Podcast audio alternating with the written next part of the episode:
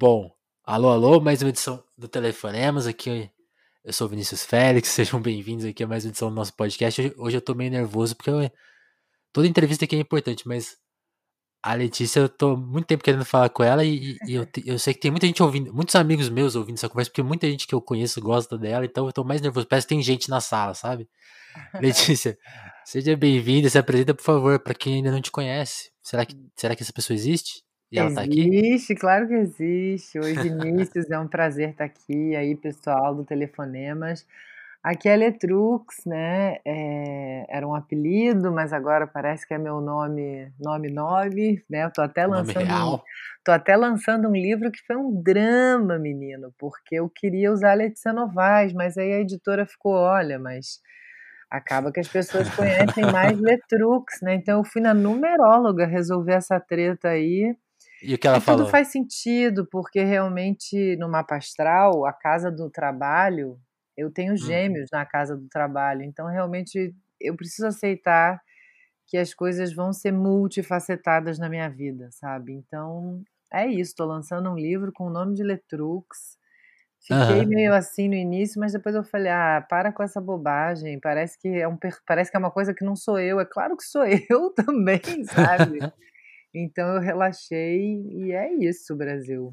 Que interessante, você já, você já usou a palavra da, dessa multi, multiplicidade, né, de várias, várias vozes, várias pessoas, e eu fico pensando, e uma coisa que, me, quando eu já vi você falando sobre isso em outros lugares, e aí já, eu, aqui eu geralmente acaba entrando em duas perguntas em uma. E quando você fala, eu fico pensando, esses dias um, um, um artista veio aqui, o Marabu, ele, ele é um cara que fez um disco de funk, e a primeira coisa que ele me falou assim, eu não sou funkeiro, tá? Uhum. E eu fiz um disco de funk, porque eu me permiti. E ele, no, no papo dele, ele mandou essa crítica. Ele falou assim, primeira coisa, o papel do artista, essa multiplicidade da arte, não cabe em redes sociais. Então eu já queria que a minha primeira pergunta fosse nesse sentido, como que você lida com essa multiplicidade que está no seu trabalho, na sua obra, e essa parede que parece que existe na, nos locais onde a arte vai, vai ser exposta, né? Seja as redes sociais, seja Sim. a própria matéria, né? Que ela vira, vira um, parece que não, não dá conta dessa multiplicidade. Não dá conta, não dá conta. É por isso que quando perguntam o que, que você mais gosta de fazer, o que eu mais gosto de fazer é compor. Porque ah. não, é, não é sólido, não é ainda tátil para ninguém, é só é, é uma coisa egoísta, it's my precious, é uma coisa louca, né, o barato maior realmente, claro que o show é uma catarse, é uma uhum. comunhão, é um encontro, são muitas forças na hora de um show. É um mas campo é, mais aberto, né? É, mas o barato da composição, ninguém nunca vai saber o preço disso, é uma grande loucura, não, não, não tem preço, porque, né, ninguém nunca vai saber, porque realmente nem tem preço. Então, Sim. eu lido de uma maneira meio caótica, né, do tipo, ai, agora eu sou formado em teatro, agora eu fiz um filme, agora eu tenho uma banda, agora eu vou escrever, agora... Mas eu não posso negar os impulsos que eu tenho, sabe? Então, acho que o, o papel do artista também... É, é, ser, é ser um ser que especula. Eu gosto de, de especular a arte em todos os campos possíveis, menos pintura, porque eu sou péssima nas artes plásticas. Eu sou tipo um erro das artes plásticas, mas tá tudo bem também, imagina. É, mas mas eu... você se arriscou nelas, pelo menos, né? Não, aquela, aquele clássico... Pessoalmente, né? Não, o clássico colagem. Já que não sei pintar... Que, que merda, né? Mas imagina, tem artistas que fazem colagens lindas, mas rola muito isso também. Precisamos assumir que tem muita gente que faz colagem porque não conseguiu. Mas tudo bem, mas tudo bem. Parabéns para quem, quem faz bem. Eu nem colagem fiz bem.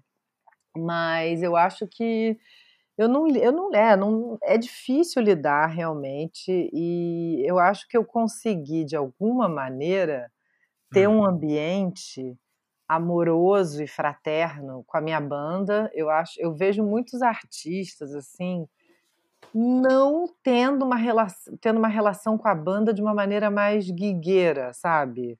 Ah, esses são os meus trampo, né?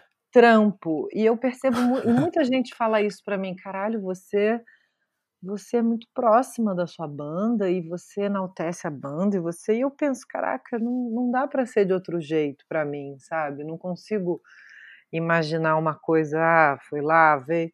Então eu me sinto muito ancorada com essa banda, para todas essas capacidades de ai, vem, faz, faz isso, agora fala, agora declama, agora canta, agora se joga.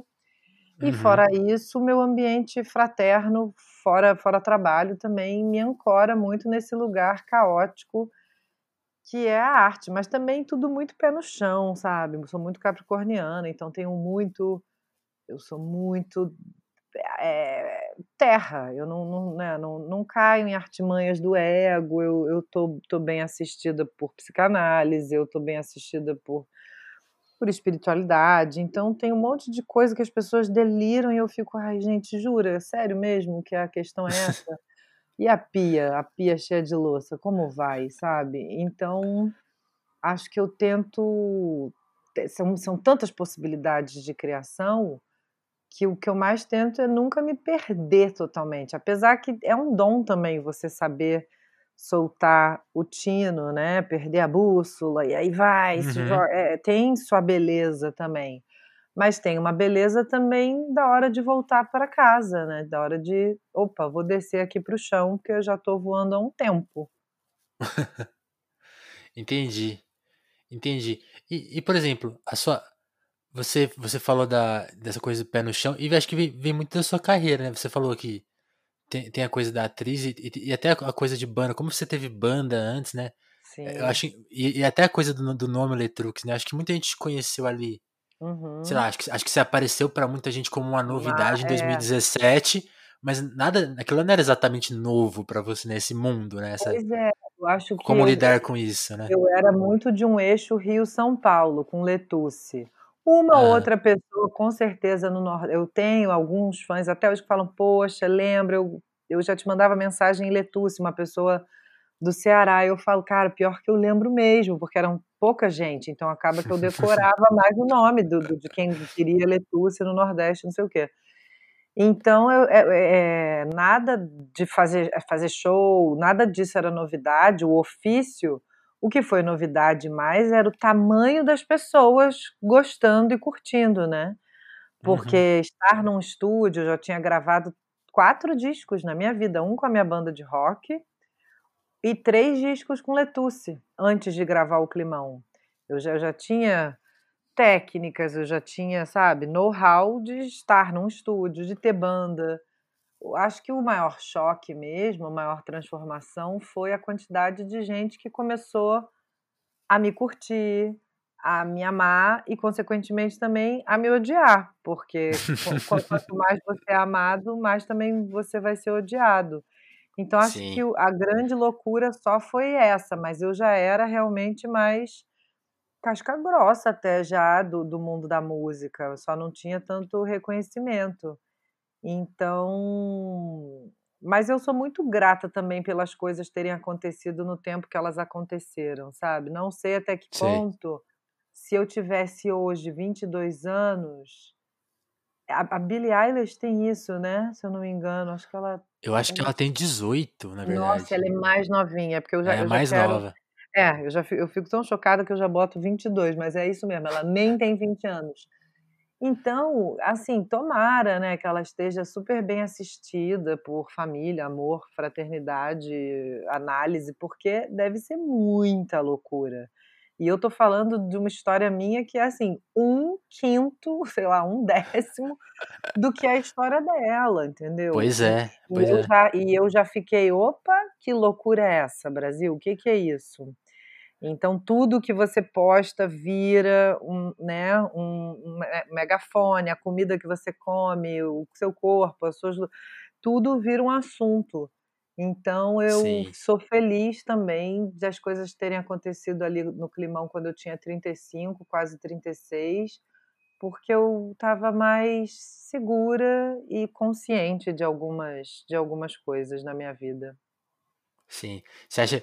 Isso, isso é legal você falar da Billie Eilish, que eu fico pensando, né? Com vinte, se você lembrar de você, eu lembrar de mim com vinte anos, as coisas... O tanto que a gente mudou, você crescer aos olhos Nossa. Do público te cobrando para ser o mesmo. Ah, Meu que loucura. Meu Deus, eu, não, ah, eu também tenho muita pena, assim, teve uma fase ali da Malu Magalhães, no Jô Soares, né, ela com dezesseis Sim. anos. Eu lembro muito de uns amigos meus falando coisas até erradas, vinha que retardada, que não sei o quê, e, eu, e aí eu só comentava assim, é, tem algum vídeo seu com dezesseis anos na T V? Você foi no maior programa de entrevista com dezesseis? Me mostra esse vídeo. Quero ver. E, então é muito fácil, entendeu? Ai, tudo é muito fácil, né? Julga, como as pessoas são muito malucas, e por isso eu sou grata mesmo de, de eu já ter trinta e cinco na época do Climão, porque eu estava mais preparada para a onda doida que aconteceu mesmo. Sim, sim. E, e aí, brincando com essas, essas reações que as pessoas têm, o que, que você acha que é mais difícil de lidar? Com esse, esse amor repentino ou, ou também com esse ódio, assim? Ah, que o, vem? O ódio é sempre mais difícil, né, de lidar, porque o amor, acho que a gente... Eu venho de uma família amorosa, meus pais não votaram no Bolsonaro, tem, eu, eu, eu, eu estou de uma família que... que tem um que acha, alívio. É, minha mãe é professora, entendeu? Tem muita coisa legal, meus pais são espiritualizados, então eu, eu recebi muito amor. E aí, também tive questões, claro, imagina, eu não estou falando que ai, alecrim dourado, não, também tem muita ah, coisa ah. bizarra que tem na minha família, sem dúvida alguma. Meu avô militar, tem coisas bizarras, mas num núcleo fechadinho houve compreensão e afeto. Então acho que a parte do ódio é um pouco, apesar de ser absurda, chega uma hora que você fica assim, gente, a pessoa escreve que assim. Que piada, né? Tem uma hora que você fala assim, não, assim, isso aqui já é amor, porque, porque o ódio tá tão profundo que vira amor. Mas, uhum. tem, mas tem alguns dias que você fica, nossa, isso aqui é difícil de lidar com, com, essa, com esse tipo de crítica, sabe? Então, o te criticam, né? Eu amo esse meme, gente. É, se é gorda, te criticam. Se é magra, te criticam. Eu amei esse meme, passei mal de rir. Então é isso, se você é qualquer coisa, te criticam. Então, eu, eu, eu fiquei um pouco meio assim no início com ódio. Agora eu já, eu já foco mais no amor, já fico, ai, Letícia, você vai dar atenção a um comentário escroto? Olha quantos cem comentários bonitos, né? Eu acho que é tudo também sobre o desvio. O ódio quer ser um desvio muito fácil e você tem que focar na, nas coisas que brilham e piscam e chamam atenção, e não para o esgoto, sabe? Sim. Eu tava... tava... E essa coisa de internet que você tá falando, também tem uma... Você falou, como, assim como você não chegou ontem na música, você também não chegou ontem na internet, né? Eu tava fuçando é. lá no seu YouTube, tem coisa de treze anos atrás, assim. Você, ai, tem você um foi crescendo nesse ambiente. Como, como que você sentiu ele mudar também? Você foi, você foi vendo essa coisa mudar na, na sua mão, né? É, eu tenho blog desde, desde dois mil e um. dois mil e um, acho que eu fiz meu primeiro blog. vinte anos. É, eu, tava, eu entrei no teatro em dois mil e um, eu fazia hum. a Faculdade de Letras na U F R J, mas a coisa não, não, não, não, não tive uma troca, não, não foi para frente, é, não foi para frente, apesar de eu amar ler, escrever, mas eu precisava passar pela catarse do teatro mesmo, isso me foi muito importante, e aí ah. eu em dois mil e um entrei no teatro e eu fiz um blog. Eu acho que em dois mil, na verdade, eu já tinha blog, sabia? Porque eu lembro de eu voltar da Faculdade de Letras e escrever como foi meu dia no blog. Então, eu sempre tive, não todas as plataformas, as, as redes, né? Mas sempre, quando tinha alguma que me interessava, eu pensava, aqui eu vou falar sobre. Aí depois foi Fotolog. Eu tenho muitas amizades de Fotolog. As pessoas riem, mas amizades, assim, profundas. Porque não era uma, era uma coisa assim, você via que alguém foi na casa da matriz, aí você falava, oi, você vai hoje também? Vou. Ah, vamos se encontrar lá, vamos. E aí rolava uma amizade, sabe? Não era uma coisa... Sim. Muito engraçado isso, era real a amizade de Fotolog. Eu fui observando que realmente as coisas foram ficando um pouco mais do campo da estética, né, sem dúvida. Quando você tinha um blog, você não tinha nem foto sua digitalizada para postar. Sim, sim. Pessoas muito ricas tinham um scanner, ou sei lá o quê, ou conseguiam digitalizar uma foto. Mas eu era de classe média tijucana, eu tinha só o computador, que eu dividia com cinco pessoas, que era de estado, que era... E uma aí, hora por dia no máximo. Uma hora, é. Eu não conseguia botar foto minha, não, ninguém sabia como eu era. Então era uma coisa que as pessoas que estavam ali tinham interesse em me ler. E Aham. isso, isso é bonito, né, sobre o blog. Aí depois todo mundo foi tendo Cybershot, aí veio a época do Fotolog, realmente. Só que, é claro, o, Fotolog, o Instagram é um novo Fotolog, né? Só que, de alguma maneira, é, a questão dos algoritmos está mais pesada, né? Tu, as marcas, a, a, o número associado com, com as vendas, isso não tinha tanto, né? Sim. Tinha umas pessoas que você falava, olha, essa menina, ela tem muitos... Porque não tinha curtidas. Se você gostava de alguém, você tinha que comentar. Isso é maravilhoso. Então, existia uma coisa sobre comunicação que era melhor para mim, assim, eu que gosto de escrever. Se você gostava uhum. de alguém, você era obrigado a comentar no Fotolog da pessoa. Não dava só para deixar um coração, sabe, curtir. Você tinha que dizer, que demais. Nem que você falasse, que demais. Você tinha... Já era um esforço, né? Já era um esforço literário para você escrever que demais. E eu, eu gostava disso. Tinha umas pessoas ali que já tinham alguma coisa, né? Eu lembro que a Mari Moon, eu acompanhava Sim. o Fotolog dela, era assim, um estrondo. Talvez realmente ela tenha sido chamada... Claro, não só por isso, ela é talentosa e tal, mas eu acho que alguns contatos da M T V talvez possam ter surgido do, do, do Fotolog dela também ser um lugar. Mas era pouco isso. Hoje em dia eu acho que é mais... influenciadoras, pessoas no Instagram associados com, ah, vamos, vamos dar uma grana aqui porque a marca não sei o que, ah, vamos não sei o que, não sei o que lá porque a marca. Eu acho que antigamente isso era um pouquinho menos, né? Agora tá, tá mais assim, nesse sentido. Sim, sim. E, e o Fotolog tinha uma coisa que era uma foto só por dia, né? Não podia postar mais de uma, né? Uma foto por dia, gente. Olha isso. E não tinha story, isso devia voltar. Não tinha nada. Era... E não tinha vídeo, né? Você não conseguia botar vídeo. Eu não lembro de botar um vídeo. O vídeo era no YouTube. Era isso. Sim. O Fotolog era foto. Você podia até falar, ai, gente, subi um vídeo da minha viagem no, no meu YouTube. Vai lá. Mas não, é, cabia... Vi... É, não cabia vídeo lá, verdade. E pra ver vídeo demorava, né? Às vezes você carregava o vídeo, deixava lá. Nossa! Era, era outro ritmo. Outro ritmo, é. Essa velocidade de tudo, apesar de eu acompanhar, me assusta também. Eu fico, caraca, Letícia, uau, que loucura, né?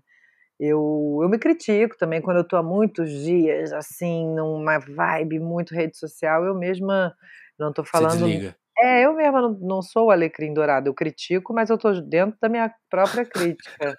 Eu, nossa, às vezes eu fico, ai, sua maluca, sai. Quando eu tô na página do, do, da mãe, do namorado da Sasha, eu fico, bom, cheguei no, no fim do mundo, sabe? Assim, tipo, o que eu tô fazendo na página da mãe do filho da, da, da, do namorado da Sasha? Eu acho que eu já tô exagerando e saio.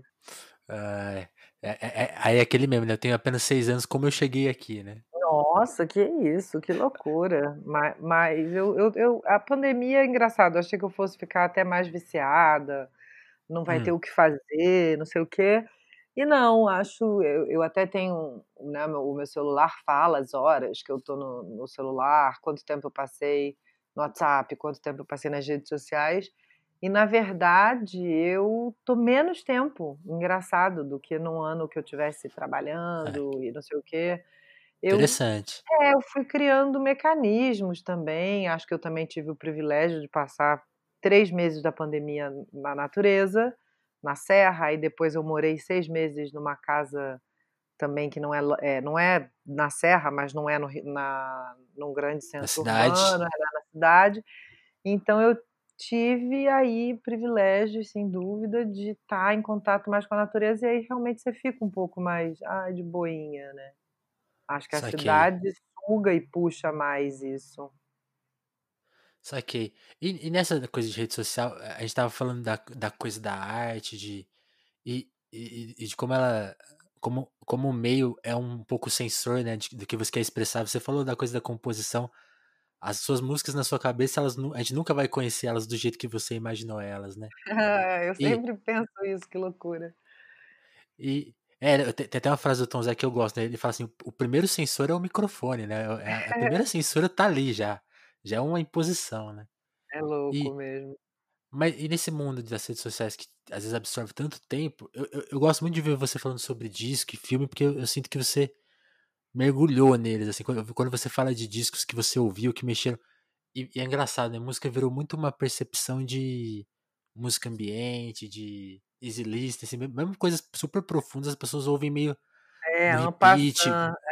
É. O que, que, que anda te capturando, assim, de, porque você tem essa, essa, essa coisa, desde sempre foi assim, ou você foi desenvolvendo esse, essa, essa observação com música e também com, com outras coisas, filmes, assim, como que é. você ah, reparou venho... que você é bem observadora dessas eu coisas? Eu venho de uma família que gosta, né, muito de cinema, de teatro, de ouvir, de... a gente tinha que ouvir o disco inteiro porque era L P na minha época, né, então não tinha... Ah.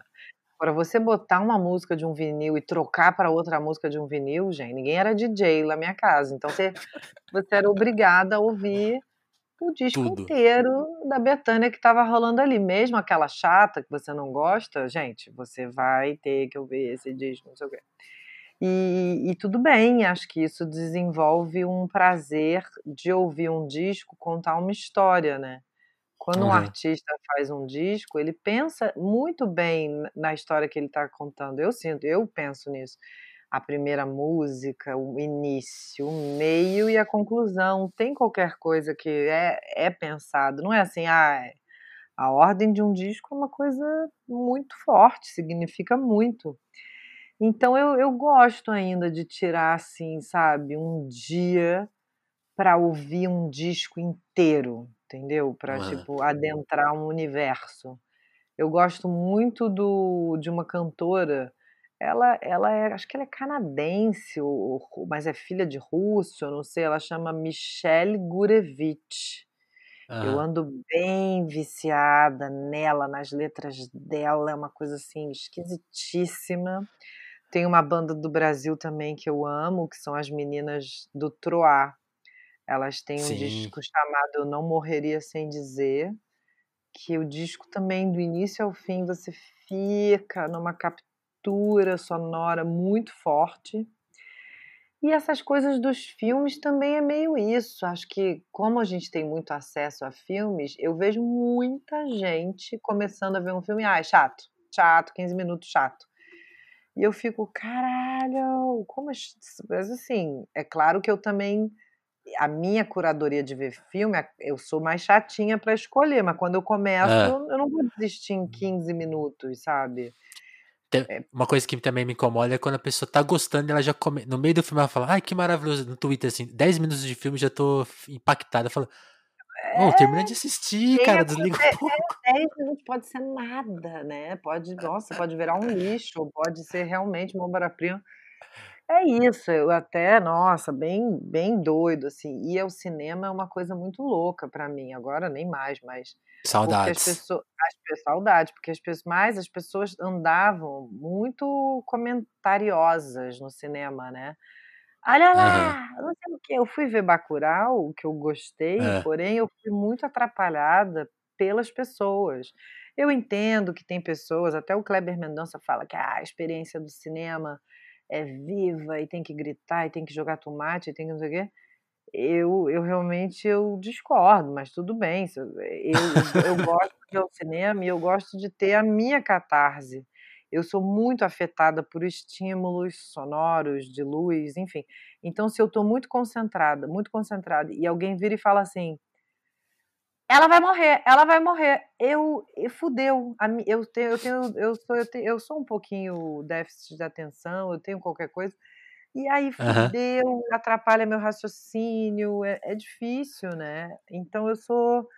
Eu gosto muito de ver, ver filme, de ir ao teatro, de ouvir um disco inteiro, mas são momentos que eu preciso tirar, assim, sabe? Porque. Sim. Claro, claro que também tem um disco que, ah, esse disco aqui. Eu vou ouvir aqui jogando um buraco com os meus amigos. E, e é ótimo. Mas tem a hora Tudo de bem, você... Né? É, é. Mas, mas tem uma hora de você... Ah, não, eu vou fazer a audição.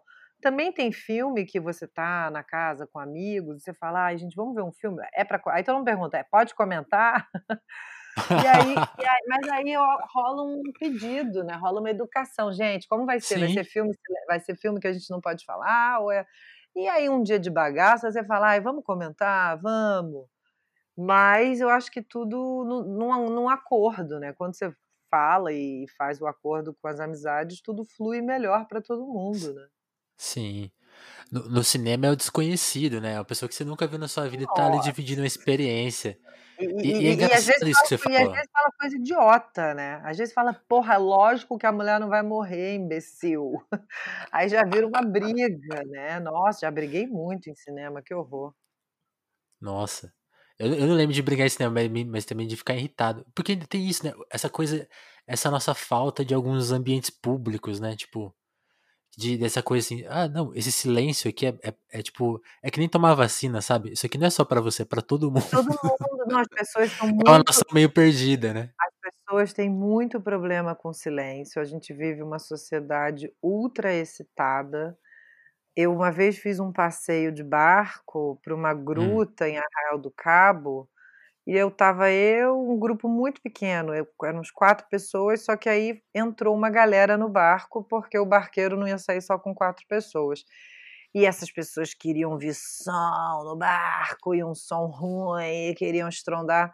Quando a gente chegou na gruta, a primeira coisa que o cara, o Playboy fez foi gritar. Ah! Eu falei, gente, ele não consegue aturar o silêncio. Ele não consegue chegar numa gruta, na natureza, um lugar belíssimo.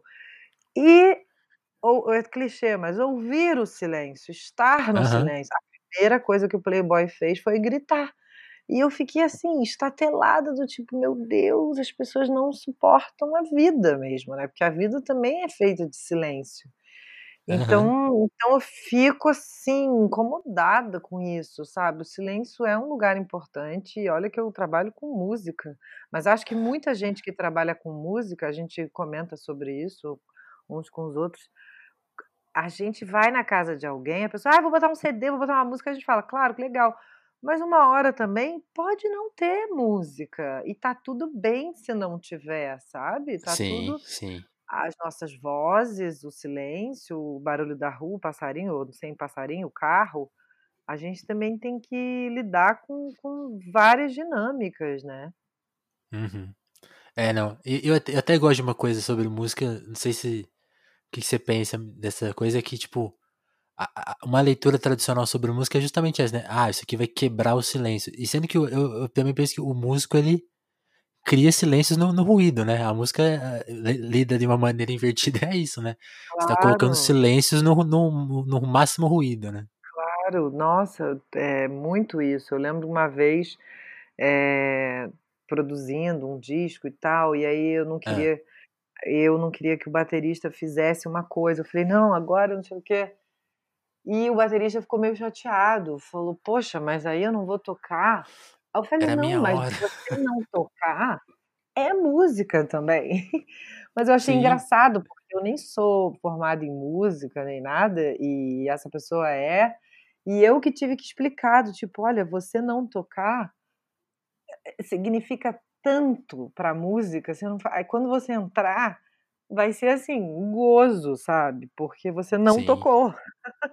Então, quando você tocar, depois de um minuto e meio sem, é uma dádiva. Então, achei engraçado eu ter que falar isso, mas tudo bem também. Às vezes a pessoa se perde nos próprios pensamentos. E aí eu tava ali também, era meu disco, né? Então, eu tava coordenando e tal. No comando. É, então eu tive que dizer isso, mas eu achei louco, eu falei que loucura, ter que dizer pra alguém que não tocar também é música, né? Sim. Quando, quando, quando, eu, quando você, esse exemplo, assim, eu penso já em Stairway to Heaven, né? Imagina se ele tocasse bateria desde o começo da música, isso Nossa, é um lixo. Não, gente, é perfeito do jeito que é. Do jeito que é. É, perfe... é absurdo até, né? Socorro. E aí, indo assim pra... A gente tá falando de absorção e de... Por exemplo, eu tava vendo você falar de alguns discos que... que, é, que é incomum, assim, que... Eu, eu tava vendo uma entrevista você falando que viu o C dez vezes e... Ah, e, e algumas outras coisas, assim. Eu, eu queria saber que, que você nomeasse, assim, algumas pedras fundamentais pra gente conversar mais sobre elas, assim. O C, por exemplo, que é um disco que eu, um disco que eu, eu, Eu, eu ouvi você comentando, ah, as pessoas deixam ele meio de lado. Eu sou uma das pessoas que não deixa de lado. Não, o C é porque, então, a gente, né, sempre reverenciei Caetano, mas eu acho que eu ainda não tinha estado viva. Por exemplo, ah. Noites de Norte, né, eu já era viva e já era sucesso. mas tinha qualquer coisa ali da identidade com a própria banda, os meninos, né? Uhum. O, Pe- o Marcelo Calado, o Pedro Sá, o Ricardinho, o Dias Gomes. Tinha qualquer coisa ali que, quando eu vi aquela banda de meninos, eles são um pouquinho mais velhos que eu, não muito. Claro que causa um impacto, né? Você fica, cacete, olha essa banda que o Caetano compôs essas músicas. Então, acho que ver Caetano, ouvir Caetano e, e, e se sentir contemporânea, porque tudo eu achava que, ah, isso já passou, isso já tem tantos anos, isso é a fase, do, isso é o exílio, isso é não sei o quê. E, de repente, não, o Caetano é um brother. O Caetano tá... Tá aqui agora, tá na né? Minha, tá na minha, tá comigo. Então, isso foi muito chocante. Eu, eu amo ser, eu acho aquilo uma obra-prima, sabe? Aquilo é muito forte. Acho que Sim. um outro disco que eu, que eu amo, assim, sempre vou amar, é um da P J Harvey, que chama Stories from the Sea, Stories from the City. Sim. Que é um disco que nem é assim, ó, considerado mais sei lá o que dela, mas eu passo mal com esse disco. É um disco que tem participação do Tom York numa, em duas músicas até, mas a mais conhecida é This Mess We're In. É foda, tem músicas que ela tá ali com a guitarra, guitarra dela branca estrondando, aí tem música que ela é mais introspectiva. Eu gosto de disco que tem dinâmica. Também gosto, engraçado, de um disco do José Gonzalez que chama In Our Nature, que a primeira música parece que é a décima música. Você ouve aquele disco e você fica num mantra. Também gosto, mas gosto de ouvir. Eu fazendo, eu prefiro fazer disco mais assim que nem esse da P J Harvey, que tem dinâmica. Uma música é introspectiva e a outra música é uma explosão e a outra música, sei lá, gosto mais desse saculejo. Uhum. E, e, e, mas falando em dinâmica, por exemplo, os seus, do, os seus dois discos solos também trabalham com essa dinâmica, né? Um ser mais iluminado e o outro ser mais escuro, ser... Também observou isso, assim? Que, como eu, que você... Eu acho que... Foi, eu... Ou, foi, ou foi o acaso mesmo que um forçou eles serem assim? Foi um pouco o acaso, mas claro que depois do Climão, hum. é, que é um pouco mais... Ele nem é tão soturno, engraçado, mas, mas, mas tem, tem símbolos da, da, da, de, de sombriedade, da, da coisa sombria. Sim, sim. E aí eu acho que a gente foi para um lugar do Prantos, mas eu acho que os Prantos também são de alegria na época, né? Agora nem mais tanto. Mas a gente estava chorando de tudo, pelo país, pela gente mesmo, porque apesar do país estar uó, a gente estava fazendo show para Dedéu, então era uma contradição muito louca, o país afundando e a gente é, viajando, todo mundo querendo nosso show, então doideiras, né, que a gente uhum. viveu durante dois anos e meio, uma contradição louca do país está afundando, mas a nossa vida está um pouco subindo. Então eu acho que o Prantos ele tem uma, uma luminosidade do choro, do choro de tristeza, mas de um choro de gozo também, né? De você, ai, nossa, eu consegui alguma coisa, ai, tô tão emocionada. E aí eu acho que acaba que o disco ficou um pouco mais assim também. E acho que as próprias composições também ditam um pouco mais isso, né? Quando eu chegava com as músicas na cabeça para Arthur e para Natália na feitura do Climão, Uhum. Eles, eles tinham qualquer coisa que, caralho, é isso mesmo? Não, então vamos lá, não sei o quê. E aí agora chegava uma outra melodia, né? Do tipo, todo corpo tem água, lágrima, suor e gozo. Tinha, tinha uma luz, sabe? Tem, muito, tem umas três, quatro músicas que eu fiz na Grécia, que eu tava dentro da água. Então, acho que a situação também da feitura da música também traz... É, e antes, o Climão, eu estava num período meio limbo, meu Deus, o que eu vou fazer da minha vida, e se nada acontecer eu tenho que fazer um concurso público, e eu estava ali meio assim, então tem algumas... Você achou que era a sua última cartada? Eu, eu não coloco assim, mas poderia botar assim, eu poderia botar uhum. assim, mas eu, né, porque eu não sei se eu pararia de fazer a arte, mas eu talvez tivesse que ter algum outro, uma coisa mais... é, estável, mas acho que parar de fazer arte é difícil, né? Mesmo que você não tenha, quando, quando você gosta, quando você tem prazer, mas eu teria que talvez dar um jeito na vida, sabe? Porque eu tava ficando muito ali dependente e paralisada. Então, acho que, que também tem isso, né? Eu, no, no, no Prantos, minha vida já está num outro lugar.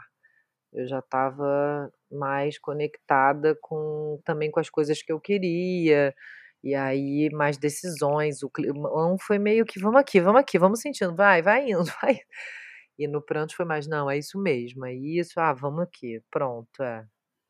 Saquei. Você falou da, dessa questão da contradição, acho isso um ponto importante. Eu, eu lembro de ver o seu show no, no Lollapalooza. Uau. E que vocês fizeram uma, teve o seu grito ali contra o Bolsonaro. E, e, tem, e assim, mais do que essa a negação, eu acho muito legal a negação. Essa, essa negação é ótima. Mas também tinha algumas afirmações, né? Que era, por exemplo, a questão do Lula, do Lula livre.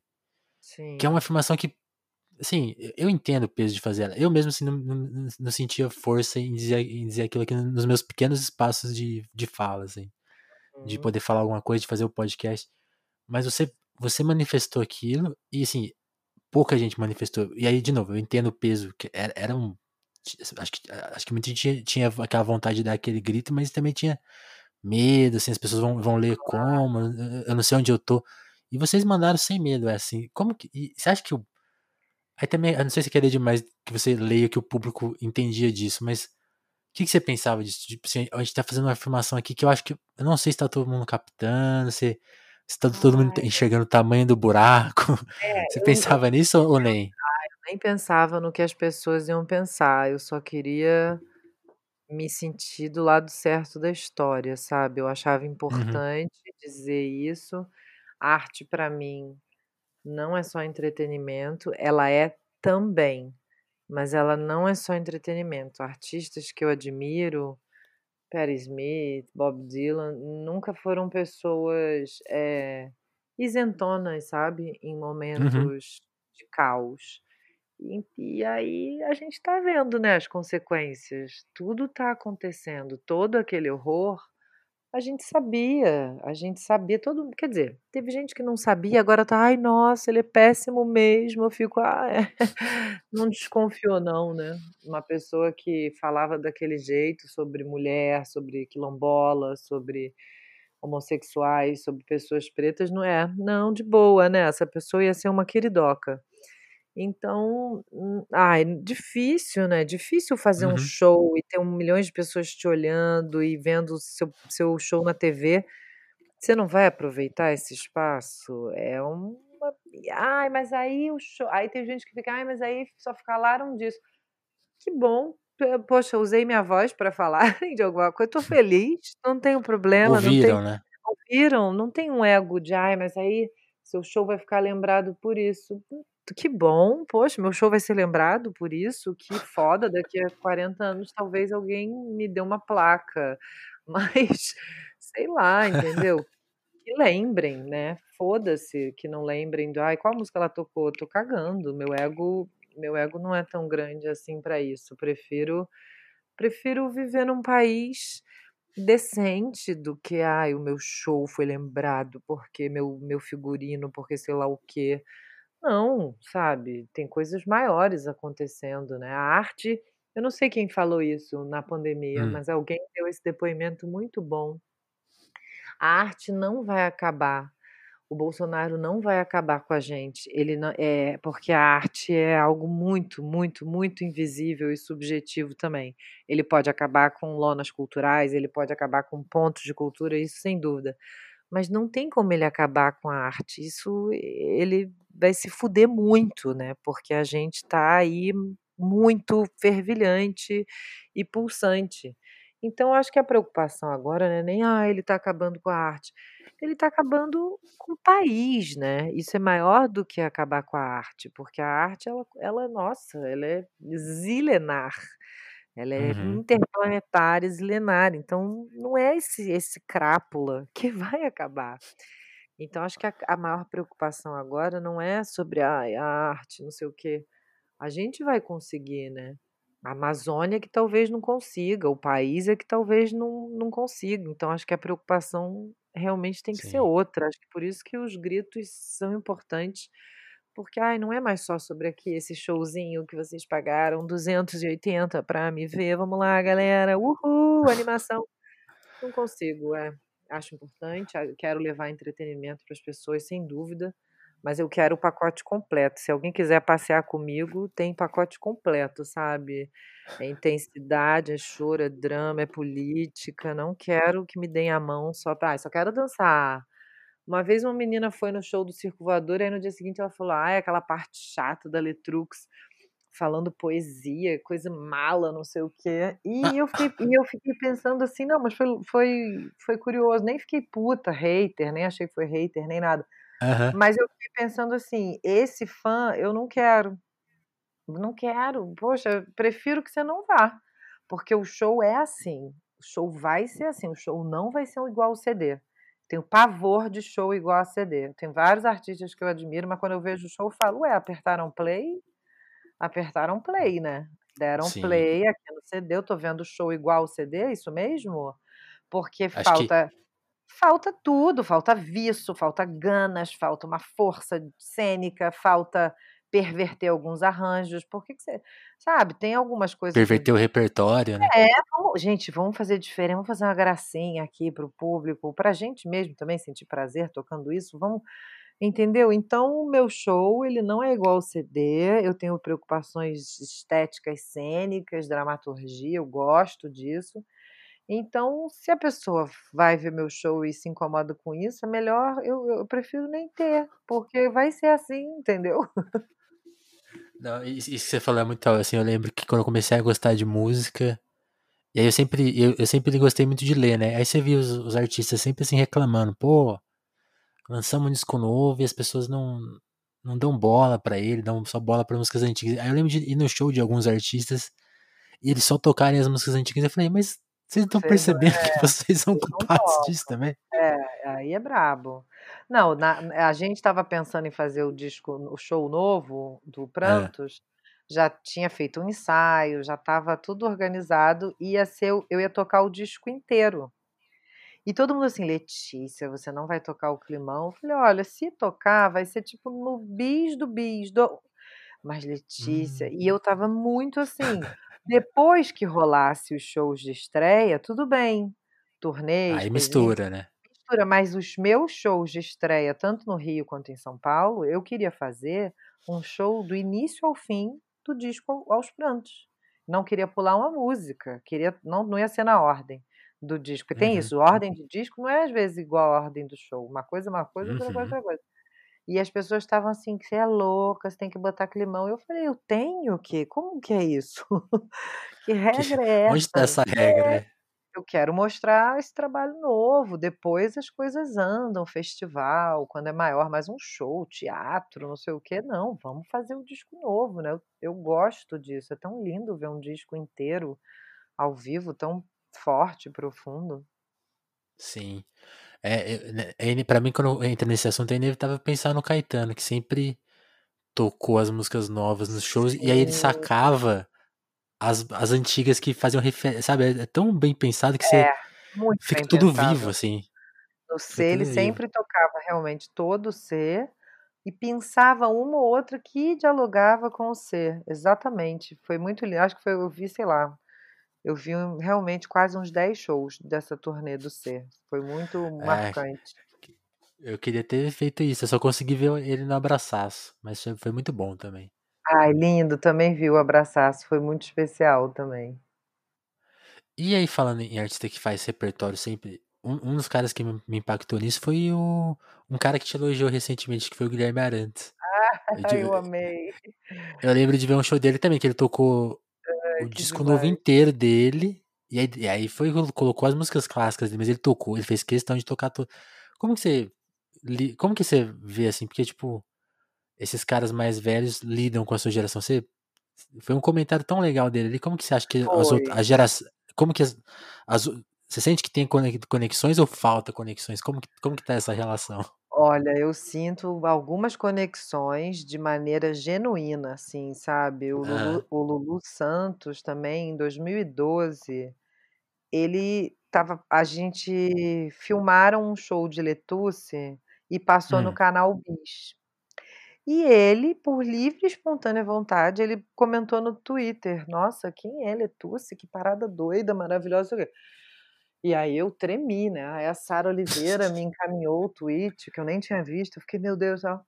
E aí com o Letrux também, a gente começou a, a se. Assim, ele é um gentleman, uma das pessoas mais talentosas do Brasil. E sim. ele me, me A, a elogiou. guitarra mais bonita do Brasil. Aquilo ali, gente, é, é de outro planeta mesmo, sabe? Também vi ele, ele e Paralamas do Sucesso, acho que foram. os- Ele, Paralamas, Caetano, acho que foram os show- mais shows que eu já vi na vida foram desses artistas ao longo, assim, da vida. Aham. E, e eu sou apaixonada, então o Lulu também é uma outra figura que está sempre, sabe, me encorajando, me elogiando.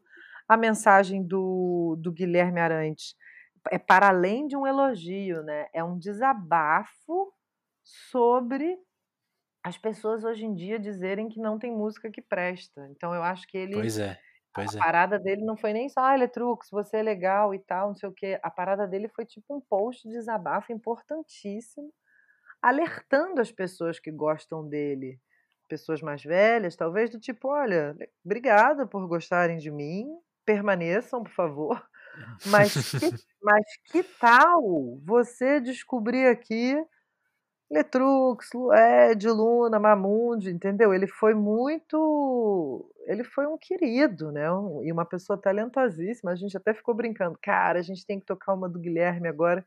Aí a gente ficou pensando em tocar Olhos Vermelhos. De repente, um dia, num show, a gente manda uma, uma dele até, porque foi um barato receber aquela, aquele post foi algo que, que aqueceu nossos corações pandêmicos, assim. Sim. No grupo da banda a gente ficou, caralho, isso é muito especial. Arthur, então, que é tecladista, tipo, tremeu. Nossa. Arthur ficou, meu Deus, meu ídolo máximo, meu Elton John pe- brasileiro, pessoal, não sei o que, ele ama. É, e, e- e ele, e ele tem, e ele tem outra coisa, né? Essas coisas de, de mercado, né? Uma- o, Guilhe- o Guilherme já veio aqui no Telefonemas e, e ele falou de uma coisa que ele ouviu uma vez, assim, que falaram pra ele, assim, ô Guilherme, achei, achei o novo Guilherme Arantes, falaram pra ele. Aí ele falou assim, pô, mas eu sou o novo Guilherme Arantes. Maravilhoso, eu sou o novo, é muito bom, É maravilhoso. muito... Figura. Eu queria, eu queria que você falasse um pouco do seu livro que tá pra sair. A gente- lá no começo do papo você mencionou que vai sair com o É, Letrux, mas o que, que, que é esse livro? Assim, é o seu segundo livro, o que, que, que, que tem nele? então, esse livro chama Tudo Que Já Nadei e ele é dividido em três partes: Ressaca, Quebra-Mar e Marolinhas. A Ressaca tem textão, alguns pequenos contos, crônicas. Quebra-Mar são poemas e Marolinhas são aforismos, frasezinhas, tal. Uhum. E é um livro que eu já estou há um tempo escrevendo. Não é um livro feito na pandemia, tá, galera? Não é uma uma coisa. Eu, meu primeiro livro saiu em dois mil e quinze, né? Então já tem um tempinho. E eu po- escrevo muito, né? Nas redes, e as pessoas ficavam, Letícia, cadê seu segundo livro? Pelo amor de Deus, cadê seu segundo livro? E eu fui reunindo meu material, fui fazendo poemas ao longo dessa vida louca, eh, tanto do- dos intervalos, assim, do Climão. Sempre tem- tinha uma hora que no avião saía um poema, sempre tinha uma hora que no hotel, indo dormir, vinha um textinho. E aí eu fui reunindo. No início de Uhum. março, só beber uma aguinha. Hum. No início de março, a editora Planeta entrou em, entrou em contato comigo. Só que, como estava no início da pandemia, eu falei: olha, eu quero muito, mas por favor, me deem mais um tempo, porque seria ridículo lançar um livro de alguma maneira sem citar na pandemia, sabe? Sem ter um poema, né? Porque isso fez parte da nossa vida no passado. Então, Ia eles ficar um me, de- buraco, né? é, eles me deram aí vários meses, e aí em dezembro só eu entreguei o livro. Então, eu pude ter dois mil e vinte inteiro para editar, para fazer novos poemas, para mudar palavras, para olhar bem para a cara do livro e falar: não, não é nada disso, ah, isso aqui é. Então é um livro que é meu material literário mais recente, não é um livro que nem o Zaralha, que tem coisas da adolescência, infância, não é esse tipo de reunião literária, é uma outra coisa, é uma reunião mais inédita dos meus escritos da vida. E são textos que permeiam a água, ainda estou nessa vibração aquática aí, Prantos também tem, e acho que todo tipo de água, sabe? Uma, um lago, uma piscina, um mar, cachoeira, um copo d'água.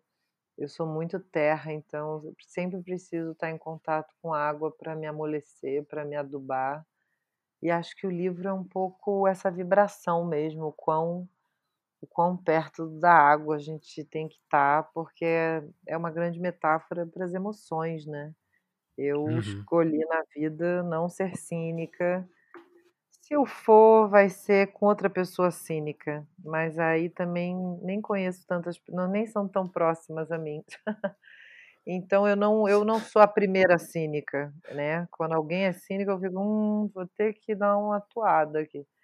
Mas eu gosto de quem se emociona, sei lá. Eu gosto de quem, de quem chora, de quem chega e de quem... Sim. É de quem se toca com as coisas, as pessoas, esse uso excessivo, né, do celular que a gente estava falando antes, robotiza muito as emoções, né? E as emoções, elas existem para serem uma catarse, né? Pra, porque o mundo, se a gente parar para pensar, é horrível, a história do mundo é horrível, o capitalismo é horrível. Se você reflete, é, é mais fácil desistir. Ainda uhum. bem, ainda bem que existem as emoções. Você se apaixonar, você é, amar muito uma música, amar, amar muito seus amigos. Então, acho que isso é o campo da água, né? Porque o resto, tudo é muito sólido e, e triste. E, e as emoções, elas tiram a gente desse lugar. Então, é um livro bem sobre essas sensações mesmo. Não, muito legal isso que você falou, porque é engraçado isso, porque vira também, né, esse espaço que é cínico, ele também, ele luta contra, ele, ele te acusa, né, ah, você é muito emocionada, você, nossa, muito. Você chorou, até, até quando você foi cancelada no Twitter, né, as pessoas te cobraram muito por, por, por se emocionar, como assim, né? É, foi uma coisa muito louca, porque é, eu... sou de uma época que todo mundo tinha vinil, né? E todo, uhum. todo pai de família tinha qualquer vinil de, do best-of de música clássica, sabe? Não era que minha família era elitista, pelo contrário. Erudita. É, não, é, a gente é zona norte do, do Rio de Janeiro, da Tijuca. E aí meu pai tinha um best-of músicas clássicas. E tinha uma música, que nem é música, é, o Thiago, meu, meu boy, estuda música, ele fala, isso não é música, isso é uma composição, que era do Bach, do Johann Sebastian Bach. E eu ouvia aquela parada e eu chorava muito, eu pensava, nossa, isso é bonito, isso me mexia num lugar que eu não sabia que lugar era esse, mas já era a emoção uhum. de, de ouvir música, de contemplar um, uma coisa que eu não sabia dizer o que era. Aí quando eu fui fazer a capa do disco, que eu queria um quadro de eu chorando, eu tinha que chorar para a pintora ter uma foto minha chorando, né? E eu falei, gente, como é que eu vou chorar na frente de uma mulher que eu nunca vi na vida, né? A, a pintora e o namorado. Eu falei, ah, é. eu sei, a música do bar, sempre que eu ouço, é gatilho de choro essa música. E aí eu levei minha, minha J B L, botei, chorei, fizeram a foto e ela me pintou chorando, não sei o quê. E quando eu contei isso no, no Twitter, muita gente interpretou isso como algo elitista, teve, um, teve muita gente que interpretou isso como ridículo. Teve gente que falou, não, gente, ela tá mentindo, gente, que ridícula. É engraçado, né? Muito louco. Meu ana- eu, eu e meu analista, a gente chegou a várias conclusões, claro. A vida das pessoas é tão merda que uma vida que se propõe a ser mais emotiva é mentira na cabeça das pessoas. As pessoas não conseguem acreditar, não, não é possível. Mas é porque elas têm uma vida também, não só de merda, de merda, porque você pode, querido, você pode ser a pessoa que limpa o cocô num vestiário e sua vida pode ser muito divertida. É tudo Sim. sobre você também, sobre a, qual é a alegria interna que te mantém, qual é Que tipo de, de otimismo você carrega? Que tipo de, sei lá, de, de conexão você faz com as pessoas? Inclusive, ontem eu vi um filme lindo, Nomadland, que fala muito sobre isso. É tipo um filme sobre pessoas que escolhem não ter casa, porque, imagina, uhum. hoje em dia, nos Estados Unidos, mesmo que você tenha um bom emprego, não é mais que nem antigamente, você falava, ah, olha, fulano trabalha no McDonald's, mas tem uma casa com jardim. Não é mais assim, que a banda toca, o mundo está ultra populoso, não dá mais. E aí o filme mostra pessoas vivendo em, em trailer, né? A, a personagem principal, ela mora num trailer, e todos os perrengues que é morar num trailer. Não vou falar muito para não dar spoiler, mas ela vive cenas que pessoas ricas trabalham a vida toda para, ai, vamos viajar para o Grand Canyon, para não sei o quê, que ela vive no dia a dia. Ela tá com um trailer assim, aí ela passa, ah, vou parar aqui. Aí ela vê o lugar mais lindo do mundo, as pedras mais lindas e rocha. E você fala, essa é a vida dela. E a pessoa Sim. rica tem que, vamos fechar o hotel cinco estrelas, a passagem, para chegar no parque que ela passou, assim, um, um mês. Ah, vou ficar aqui um tempo no, no meu trailer. Claro, ela tem que trabalhar de tempos em tempos para viver. Ela trabalha na Amazon, aí ela ganha um dinheiro, aí ela fica não sei onde. Aí ela trabalha na lanchonete. Enfim, Nomadland, um filme belérrimo. E aí, é nessa época do, do Twitter, foi um pouco sobre isso. Acho que as pessoas deliraram um pouco de achar que a minha emoção era algo, sei lá o que, que, que deliraram. Aí teve um cara que escreveu uma coisa que foi bem pesada. Essa foi a coisa mais pesada, foi a hora que eu falei, ah, acho que eu vou sair do Twitter. Porque um cara escreveu assim, pessoas como essa... Ele deu R T no meu, no meu texto e escreveu assim, pessoas como essa merecem sofrer bullying. Ah. Aí, aí eu falei assim, tem algo de doente no mundo. Uhum. Eu mereço sofrer porque eu contei, que eu ouvi Bapa chorar, porque é gatilho de choro, eu precisava de uma foto chorando. Aí eu achei que a perversidade e a crueldade estavam mostrando suas garras. E aí Thiago, meu boy, falou assim, Letícia, quem dos nossos amigos está no Twitter? Eu falei, ninguém. Ele falou, você vai ficar? Eu falei, pois é, porque tem uma coisa muito louca, porque as pessoas acham que ah, o artista quer ser soberano, sabe o que? Não, a gente também quer ter uma turma. Eu estou no Instagram porque minhas melhores amigas também estão no Instagram, não é só para mostrar meu trabalho. A gente também se manda meme, ri, passa mal e não sei o quê. A gente também tem um grupinho, também, sabe? Então, no Twitter, quando o Thiago perguntou isso, foi assim, fatal. Falei, caralho, nenhum amigo meu, do meu círculo, nenhuma amiga, nem ele, ninguém tá no Twitter. O que é que eu estou fazendo aqui? E ele falou, sai, sai, porque os abutres... E aí eu saí, foi bom, sabe? Foi melhor uhum. para mim. Eu acho que também é melhor focar numa rede social só, de alguma maneira, sendo artista. Sei lá, acho que eu consigo dar mais atenção ali, a galera, Instagram, D M, não sei o que, loucuras, porque é mais focado, né? Só aquilo, né? Sim. E o Facebook é, acaba é... que eu só compartilho o que eu faço no Instagram, eu compartilho ali. O Facebook tá morrendo um pouco, né? É, eu nem sei se eu posso contar isso, mas você responde seus próprios e-mails, isso é uma raridade. Pode, pode contar, eu respondo. Ah, tem vezes que, que, claro, é bom ter assessoria, e na época de lançamento eu sempre tenho, porque é muita coisa, mas agora, uhum. exatamente, já tem um ano depois da assessoria, também não consigo estar pagando assessor, de, mesmo sem estar com lançamento, e aí facilita às vezes, né? Você me manda um e-mail, eu te respondo, papum, aí... Pode, não pode. Ela pode. Aí vira uma loucura, Brasil. Ficou um mês conversando, né? É, sem fazer a entrevista, é uma loucura. É, e, e é legal que você tocou nesse assunto do bullying também, que ele pegou num, numa ferida sua, né? Que, que você poucas vezes falou, né? Eu vi você falando pra, pra Fabiane Pereira, a Fabiane que já passou aqui no Telefonemas. É, e ela te perguntou Fabiana, isso, né? Ela... Eu falei até antes, foi antes da história do Twitter, engraçado, né? Por isso que essa frase desse rapaz do Twitter me, me foi, foi a hora que eu falei, eu vou sair, porque aí tava uhum. mexendo com uma coisa em mim que é um pouco ainda trauma, porque eu sofri bullying em colégio, né? E aí eu falei, cara, uma, um adulto virar e falar, pessoas como essa merecem sofrer bullying, aí eu falei, não, não, não, tô fora, porque eu sou emotiva, vai se fuder, né? E aí eu caí fora.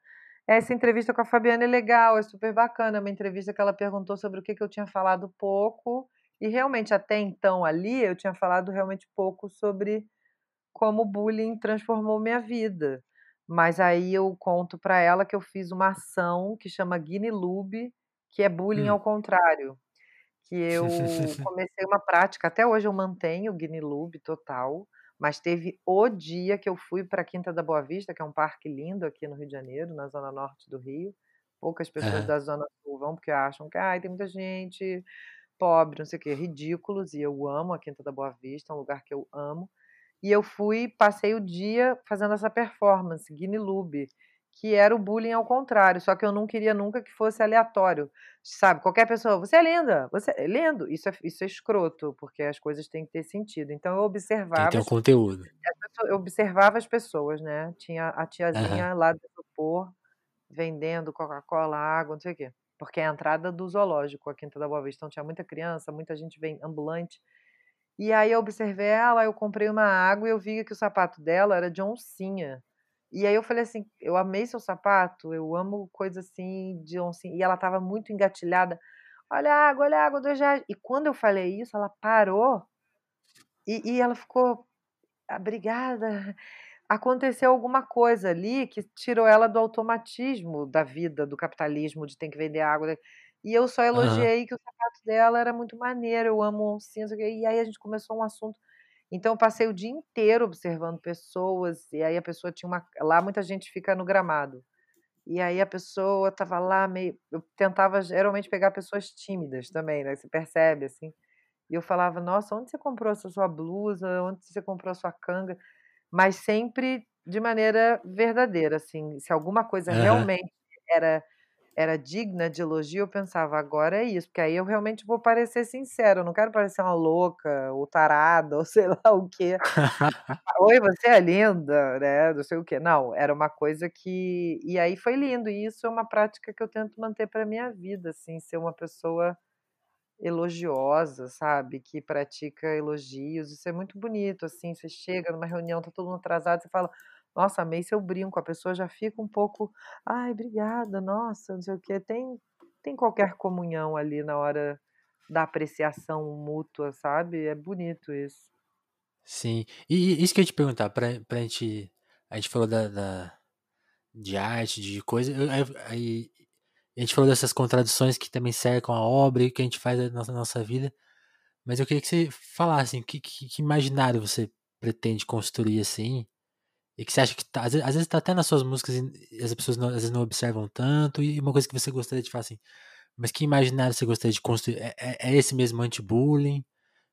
Ah, qual, qual seria é, o recado, bom, assim? É. Qual, qual, qual, qual, que mundo você quer construir, assim? É, não seria a ideia. Isso, eu não sei se isso precisa ser uma bandeira, né? Até porque eu não, uma, uma bandeira só não cabe na todas as minhas lutas, né? Uma bandeira é. só. Ah, Letícia é anti-bullying. Também sou, mas também sou tantas outras coisas, sabe? Acho que, para além de anti-bullying, acho que quero ser lembrada, quero ser uma senhora, quero ser, quero ter oitenta e oito anos e, se tudo der certo, claro, se não, prefiro morrer antes, mas quero ser lembrada como uma pessoa sensível, uma pessoa emotiva, uma pessoa que não fugiu das zonas sombrias que tem e que soube ter graça e humor, porque não sou também... As pessoas que viram aqueles posts lá do, show, do bar, não sei o quê, acho que elas acharam que eu era séria, e era só abaixar um pouco minha timeline e ver eu falando algum cocô xixi meleca, sabe? Foi tão louco, Sim. foi muito arbitrário aquele ataque, porque... Eu sou palhaça, tinha uns outros tweets idiotas, coisas bobas, sabe? Então uhum. eu fiquei meio, caralho, essas pessoas não me conhecem. Mas assim é o ódio, né? Nossa, é... Sim, o, sim. O ódio, a pessoa realmente não te conhece. Então acho que eu quero ser lembrada como alguém sensível, emotiva, mas como alguém que também sai dos buracos, das zonas sombrias da vida com muita graça. Eu sou muito palhaça também. Quem, quem me sim. conhece, quem, quem vive comigo... Fala, meu Deus, Letícia, que você é uma figura, e eu, e eu rio sozinha também, isso é muito bom, eu tropeço, não tem ninguém, eu passo mal, fico, ah, haha, caí, que lari. Então acho que eu quero ser lembrada como uma pessoa tragicômica, como uma pessoa hilária, e mais ao mesmo tempo dramática, e tudo bem. É, não, eu gostei dessa percepção, porque é isso, né, as pessoas pegaram um fragmento seu, e acho que a primeira coisa que a gente tem que pensar é assim, se eu tô lendo um fragmento, eu tô recebendo um fragmento dessa pessoa, é bom a gente pressupor que existem outros, né? Que ela é muito mais do que aquela... A Letrux não é só a, a, a, a cantora emocionada, é, é muito mais não, que isso. É muito louco, porque eu acho que até esse cara que falou pessoas assim merecem sofrer bullying, ele nem nunca tinha me ouvido, eu acho, sabe? Eu fui ali olhar o perfil dele, não sei o quê. Uhum. Acho que ele não sabia nem quem eu era. A frase que deu ódio nele, alguém eu vi bar pra chorar. Hoje em dia é uma piada minha com meu namorado, é hilário a gente transformar isso em piada, mas é, esse cara que falou isso, acho que ele nunca nem me ouviu, é muito doido, né? É muito doido você nem ouvir alguém falar, vai se fuder. Isso, isso é perigoso, né? Isso esbarra em várias coisas que as pessoas criticam, as pessoas se julgam antifascistas e tal, mas estão aí com uns discursos bem perigosos que esbarram... Dão aquela cenada, né? É, esbarram em autoridade, em ditatoriais, que eu fico com medo, eu fico, ó, olha aí o que tu prega, olha aí o que tu faz, sabe?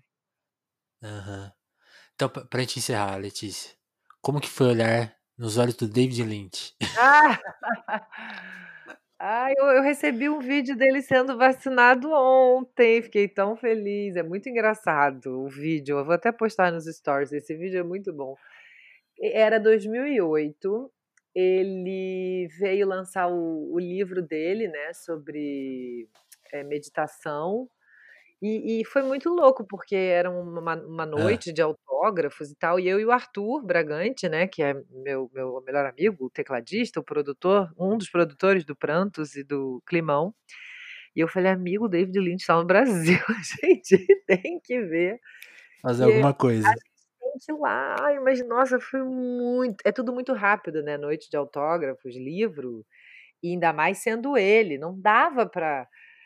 Eu sei que eu, sei lá, eu acho que eu falei alguma idiotice, lógico, imagina, muito nova, mas eu não me arrependo também não, porque ele riu, tem a foto, né, eu botei a foto dele meio rindo, sim. O assessor dele riu, aí eu falei, ah, tá tudo certo. E ele nasceu no dia da minha avó, acho que eu posso ter falado algo sobre isso. You were born the same day as my grandma.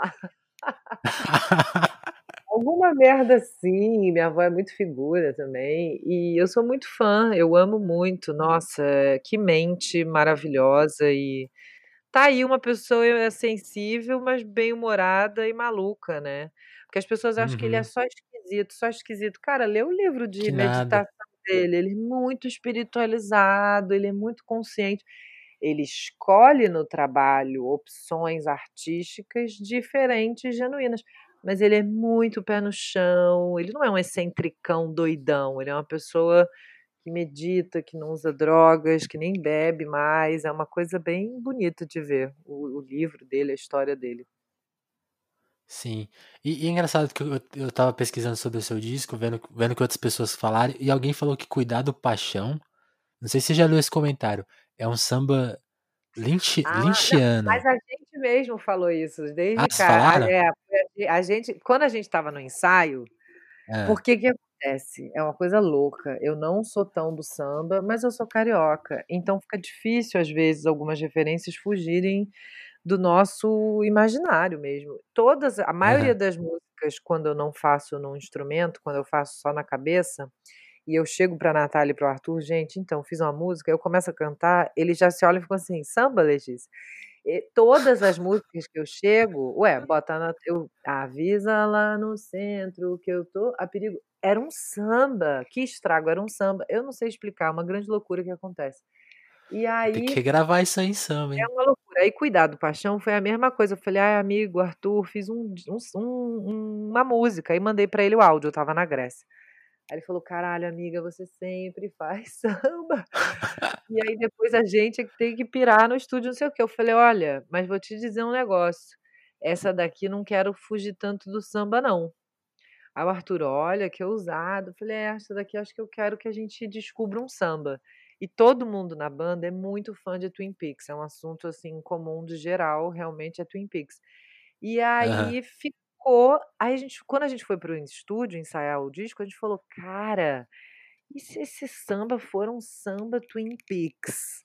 E aí, Angelo Badalamente.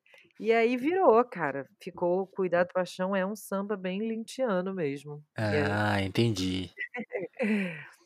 Eu achei, eu achei que essa pessoa tinha descoberto um segredo, assim, mas não, não foi tudo caso a, pensado. A gente mesmo falou, vamos, vai nessa, vai nessa, fica mais Twin Peaks, fica mais Twin Peaks. Ah, muito bom.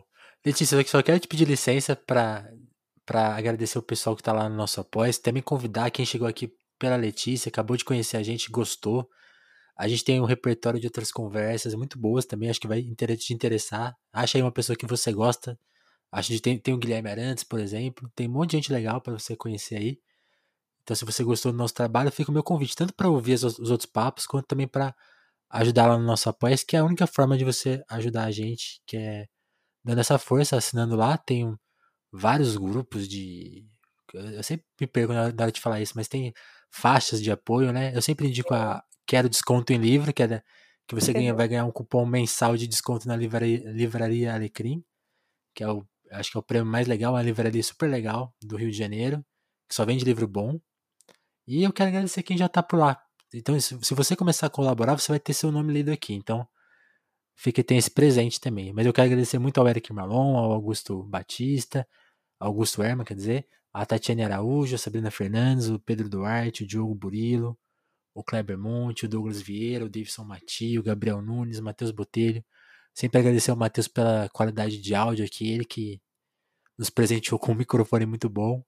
A Dagmara Brandes, a Andrea Camurça, o Juan Borborema, a Lívia Rossati, o Sérgio Romanelli, a Adriana Félix, a Jéssica da Mata, a Ismaria Santos e a Dalva Brandes. Meu muito obrigado.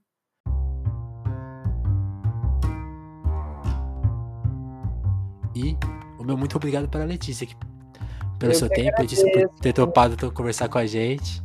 Eu que agradeço. Valeu demais. Foi ótimo, adorei e até a próxima. Tomara aí que a galera ah. curta esse papo que a gente teve, pra mim foi ótimo. E é ah, isso. dez. Vamos manter o, a fé aí pra esse ano maluco que ainda nos, nos aguarda. Sim. Então, então em breve a gente volta. Tá bom. Um beijo, Vinícius. Beijo, Letícia. Valeu. Valeu. Tchau, tchau. Tchau, tchau.